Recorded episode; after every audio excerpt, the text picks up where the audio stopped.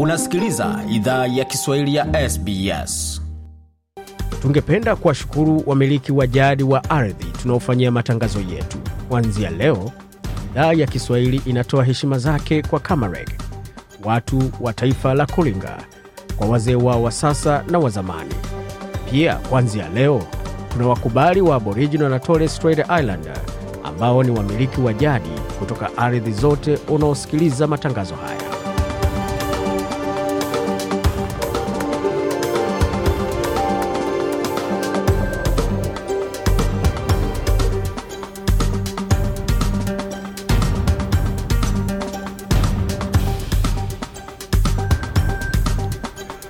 Jambo pote lipo na karibu katika makala idhaa ya Kiswahili ya SBS ukiwa na migode migerano katika studio za SBS na mtandaoni ananamba ni sbs.com.au mkwaju swahili, ukiwa na mengi ambayo tumeandalia kutoka studio zetu, tukianzia katika vionjo vya vile ambavyo vilijiri wikendi hii, tukianzia katika ukumbi wa Olympic Park ambapo maelfu ya Waafrika walijumuika kusherekea utamaduni wa Kiafrika. Na je, waliotoka katika mji mkuu wa taifa walikuwa napi kusema kuhusu walioshuhudia? Sisi tumetoka ile sehemu ya Canberra, kwa hivyo sisi ni wageni hapa jiji la Sydney, lakini tume, tuna, yani sisi tunacheza dance na tuko na ile group yenye tunacheza nayo dance. Kwa hivyo siku ya leo tulipata ku, kualikwa kwenye hii sherehe. Hawa ni baadhi ya wadau wakitoa maoni yao kuhusu waliofanya katika sherehe ya Africultures ya mwaka elfu mbili ishirini na tatu katika ukumbi za Sydney Olympic Park jimboni New South Wales. Na je, kimataifa, kimataifa ni uvupi wa mashirika ya kiserikali yanayodumaza huduma? Ukweli ni kwamba haya mashirika ya umma yamekuwa ni mzigo mkubwa kwa wananchi, na ni mojawapo ya sehemu ambapo imepelekea kwa kiwango kikubwa e, serikali kuwa inapoteza pesa nyingi sana. Huyo ni mchambuzi wa masuala ya uchumi kutoka Tanzania, Bwana Walter Nguma akizungumza nasi muda mfupi uliopita. Lakini kwa sasa tupate muktasari wa habari, kisha tuletea mengine mengi zaidi kutoka studio zetu.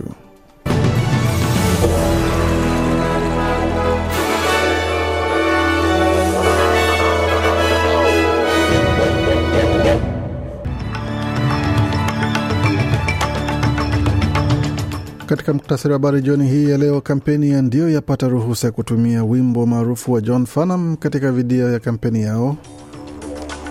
Wakati huo kiongozi wa upinzani akosoa serikali kwa kunyima ruhusa kampuni ya ndege ya Qatar kuongeza safari na huduma zake nchini Australia. Kimataifa, jeshi la Gabon limesema litafungua tena mipaka ya nchi hiyo. Maelfu waandamana kutaka Ufaransa uiondoe vikosi vyake Niger. Nako nchini DRC mashirika ya haki za binadamu yaomba uchunguzi huru kule Goma. Je, kunani?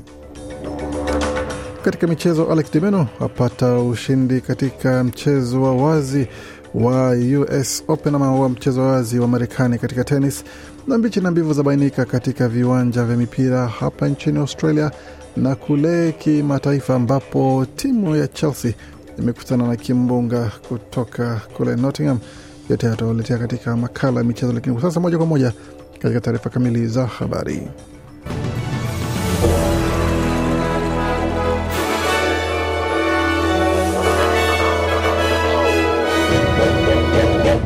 Wasikiza idhaa Kiswahili ya SBS ukiwa na migode migerano, na hii hapa ni taarifa yako kamili ya habari kutoka studio zetu za SBS Radio. Kiongozi wa upinzani Peter Dutton amesema kwamba uamuzi wa serikali ya Leba kukataa ombi la shirika la ndege la Qatar kuongeza huduma zaidi nchini Australia kuta wadhuru wa Australia. Ndege za Qatar Airways hufanya safari 28 kila wiki katika viwanja vikubwa vinne vya ndege nchini Australia pamoja na safari za ziada saba mjini Melbourne. Serikali ya Leba ilikataa ombi la Qatar kupanua makubaliano na Australia ya kuruhusu safari za ziada 21 kila wiki katika viwanja vikubwa vya ndege, akisema itatoa ushindani na ndege za nchini pamoja na kuathiri ajira nchini. Bwana Dutton ameongezea kuwa uamuzi huo unaweka shinikizo la kiuchumi kwa Australia, haswa wale ambao wana familia wanaoishi ng'ambo na I think a lot of Australians uh, want the best for Qantas because it's an iconic brand. Anasema nadhani Waaustralia wengi wanataka mema uh, Qantas kwa sababu ni chapa nzuri, ila unapoona matokeo kuwa uamuzi wa serikali kuzuia Qatar kuja kushindana dhidi ya Qantas, uamuzi uliofanywa na waziri mkuu, ina maana kuwa wasafiri wa Australia wanataka kwenda kuona familia au kwenda likizo ng'ambo, watalipa maelfu ya madola kwa nauli, na nadhani hiyo ni kutojali, alisisitiza kiongozi wa upinzani hapo Bwana Dutton. Na mwenyekiti mwenza wa mazungumzo ya Uluru Megan Davis ametoa shukran zake kwa John Farnham kwa kuruhusu kampeni ya Ndio itumie wimbo wake maarufu You're the Voice kwa video ya kampeni yake. Hiyo ni mara ya kwanza msanii huyo ameruhusu wimbo huo utumiwe kwa sababu ya matangazo. Bwana Fanam amesema natumai matumizi ya wimbo huo yataongeza uungwaji mkono kwa sauti ya Waustralia wa kwanza bungeni na italeta mageuzi chanya kwa maisha ya Waustralia wa kwanza. B Davis ameongezea pia kwamba huu ni wakati muhimu katika historia ya Australia ambao Bwana Fanam na wimbo wake umekuwa ukisubiri. We are eternally grateful to John Farnham for supporting this ad and the movement. Anasema tuna shukran tele kwa John Farnham kwa kuunga mkono kampeni na vuguvugu hili. Huwa hatumii wimbo huo kwa wepesi, kama vile Tim Waitley amesema babake na John Farnham hawajawahi kubali kutumia wimbo huu kwa kitu kama hiki, ila vuguvugu vugu hili wakati wa sauti kwa bunge na kura hii ya maoni ndio ambayo wimbo huu umekuwa ukisubiri, alisema. Nao unaweza pata taarifa ya kina kuhusu kura ya maoni kwa kutembelea tovuti ya SBS Voice Referendum kupitia anwani hii www.sbs.com.au mkwaju Voice Referendum, ambako utapata taarifa kamili pamoja na maelezo na mwongozo wa jinsi ya kuweza kushiriki katika kura hiyo ya maoni katika lugha iliyokufaa wala inayokufaa. Kutoka moja kwa moja kwa kiongozi wa chama cha National David Littleproud ambaye amesema kuna uwezekano wa Australia wengi zaidi wanaweza piga kura ya ndio katika kura ya maoni ijayo kama ingehusu tu kutambuliwa katika katiba. Hali hiyo imejiri wakati kiongozi wa upinzani Peter Dutton ameahidi kufanya kura nyingine ya maoni wa kuwatambua Waaustralia wa kwanza katika katiba kama kura hii ya maoni itafeli. Bwana Dutton amesema anapinga kura hii ya maoni ambayo itaweka sauti ya Waaustralia wa kwanza bungeni ndani ya katiba, ila ataunga mkono utambuaji mpana katika hati ya uanzilishi wa taifa. Bwana Littleproud ameongezea kuwa kura hii ya maoni inasababisha mgawanyiko ambao kura ya kutambuliwa katika katiba haistahili fanya na Uh, there's a real opportunity. We think, unfortunately, he's already divided the country. If it had just been about constitution, anasema kuna fursa halisi. Tunadhani kwa bahati mbaya amegawanya taifa tayari. Kama ingelikuwa tu kuhusu kutambuliwa katika katiba, nadhani kura hii ingepita bila upinzani. Hakika hatustahili iacha ikifeli tarehe 14 Oktoba. Naahidi uongozi wangu utaanzisha tena mchakato wa kuhakikisha tunapata utambuaji huo katika katiba. Bwana Littleproud hapo alisisitiza katika kauli yake. Kutoka tuelekee moja kwa moja katika taarifa zingine ambazo tumeandalia, tukianzia kule nchini Gabon ambapo mapinduzi ya kijeshi yameweza kustiri na kuimarika, na msemaji wa utawala wa kijeshi wa Gabon amesema kwamba kupitia runinga ya taifa hilo kwamba wameamua mara moja kufungua tena mipaka ya nchi kavu, baharini na anga kuanzia Jumamosi hii. Jeshi la Gabon lilisema Jumamosi kwamba litafungua tena mipaka ya nchi hiyo iliyofungwa kufuatilia mapinduzi ya kijeshi yaliyomwondoa madarakani rais wa zamani Ali Bongo. Msemaji wa utawala wa kijeshi wa Gabon alisema kwenye televisheni ya taifa kwamba wameamua mara moja tu kufungua mipaka hiyo kwa sababu ya hali ikiwa iko shwari. Kundi la wanajeshi kumi na mbili wa Gabon walitangaza siku ya Jumatano kwamba mipaka ya nchi hiyo imefungwa hadi itakapotangazwa tena. Katika taarifa iliyotangazwa kwenye kituo cha televisheni cha Gabon 24 Jenerali Brice Oligui Nguema, mkuu wa kikosi cha ulinzi maalum kiitwacho Republican Guard, siku ya Jumatano aliongoza maafisa katika mapinduzi dhidi ya rais Ali Bongo Odimba, mtoto wa familia iliyotawala kwa miaka hamsini na tano. Kutoka hapo tuelekee moja kwa moja hadi katika taifa la Niger ambapo maelfu ya raia waliandamana katika mji mkuu wa Niger, Niamey, Jumamosi, wakitaka Ufaransa viondoe vikosi vyake nchini humo kama yalivyoamriwa na utawala wa kijeshi ulioingia madarakani baada ya mapinduzi ya Julai 26. Waandamanaji hao walikusanyika karibu ya kambi ya wanajeshi wa Ufaransa baada ya mashirika kadhaa ya kiraia kutoa wito wa maandamano dhidi ya wanajeshi wa Ufaransa nchini humo walionekana wakiwa wameshika mabango yanayosemeka kwamba wanajeshi wa Ufaransa ondokeni nchini mwetu. Maandamano hayo yalizidi kuwa makubwa kutokana na waandamanaji wapya kuwasili mchana na umati mkubwa uliokuwa katika makutano ya barabara karibu na kambi ya wanajeshi wa Ufaransa nje kidogo ya mji mkuu wa Niemi. Kutoka potulekea moja kwa moja hadi katika Jamhuri ya Kidemokrasia ya Kongo, ambapo mashirika ya kutetea haki za binadamu likiwemo Human Rights Watch yametoa mwito wa uchunguzi wa haraka na kuchukuliwa hatua kwa viongozi wa jeshi waliohusika na mauaji ya waandamanaji mjini Goma.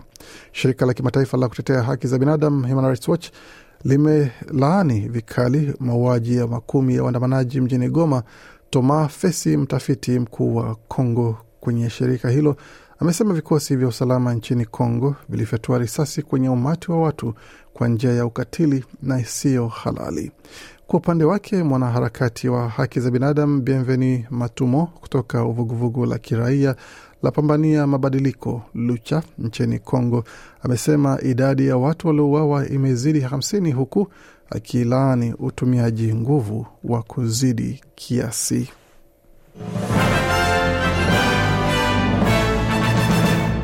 Waendelea kuisikia idhaa Kiswahili ya SBS ukiwa na migodi migerano, tukielekea moja kwa moja sasa katika masuala mazima ya michezo, tukianzia katika zile taarifa za tenis, ambako kamavyosikia mchezaji kutoka Australia Alex de Minaur ameweza kuingia katika mzunguko wa nne ama awamu ya nne ya mchezo wa wazi wa tenis wa Marekani, hii ikiwa ni wakati ambapo anaendelea kujinoa na kujimarisha, mchuano hiyo ikiendelea kwa kasi na kwa kina. Kutoka hapo tuelekee moja kwa moja katika maswala ya mchezo wa NRL ambapo kulikuwa na matokeo ambayo hayakushangaza sana wengi, lakini kuna baadhi ya timu ambazo zimejipata pahali pabaya. Tukianzia katika upande wa timu ya Sharks waliocharaza Raiders 24 kwa sita, wakati Titans wakiwacharaza Bulldogs 34 kwa 30.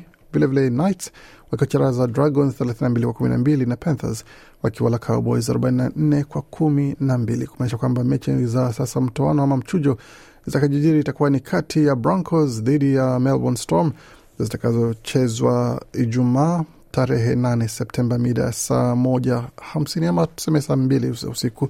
Itakuwa ni fainali ya kwanza, kisha Panthers watawakaribisha Warriors mechi, katika mechi ya Jumamosi mida ya saa kumi wakati Cronulla Sharks wataingia dimbani dhidi ya Roosters mida ya saa mbili vilevile usiku huo wa tarehe tisa.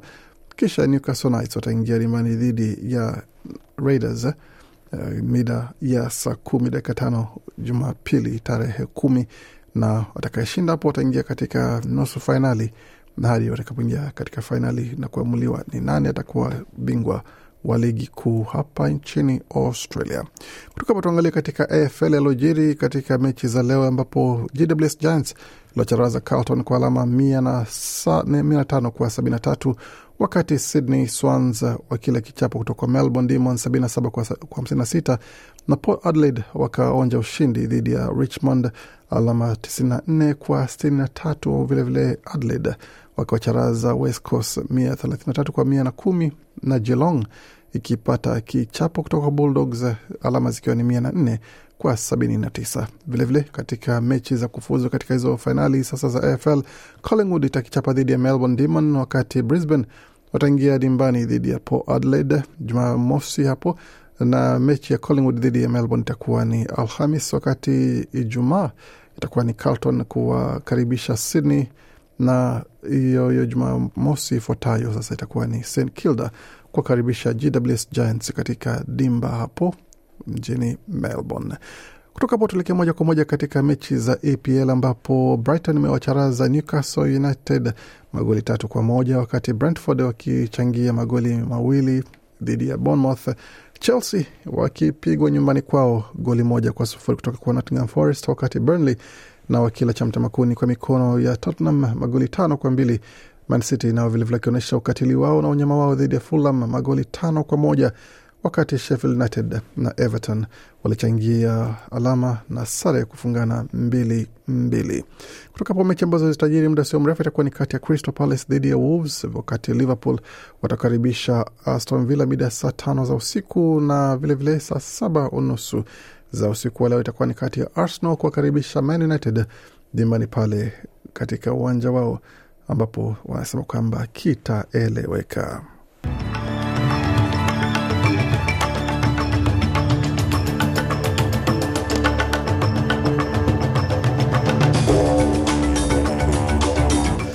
Kabla tuingie katika masuala ya utabiri wa hali ya hewa, tuangalie hali ilivyo katika masoko. Dola moja ya Australia ikiwa na thamani ya senti 64 za Marekani, na dola moja Australia ina thamani ya faranga 1826 za Burundi, na dola moja Australia ina thamani ya faranga 1591 na senti 78 za Congo, wakati dola moja Australia ina thamani ya faranga 777 za Rwanda, na dola moja Australia ina thamani ya shilingi 2366 za Uganda, na dola moja Australia ina thamani ya shilingi 93 na senti 89 za Kenya, wakati dola moja Australia ina thamani ya shilingi 1615 na senti 30 za Tanzania. Kutoka hapo tuangalia hali ilivyo katika utabiri wa hali ya hewa, tukianzia katika jiji la Adelaide ambapo nyuzi joto pale ni 21, wakati Brisbane zikiwa ni 19.8, Canberra 5.6, Darwin 24.8, Hobart 9.1, wakati Perth ni 13, Melbourne 13.2 na Sydney nyuzi joto pale ni 12.6. Kufika pona mwisho taarifa ambayo tumeandalia.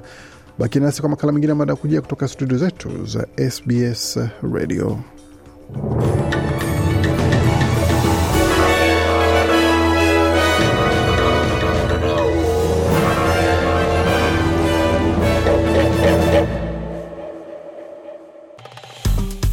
Penda, shiriki, toa maoni.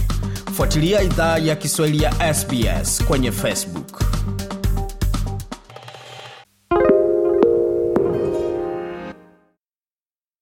SBS is Australia's most trusted multilingual broadcaster. Our listeners are loyal, highly engaged, and have supported countless local businesses. We offer advertising packages for businesses of all sizes. Our experienced sales team will guide you through the process of owning a great campaign. Bring your own ad or have our production team make you something in one of our 68 languages. Start the conversation with your new audience today. Email sales at sbs.com.au.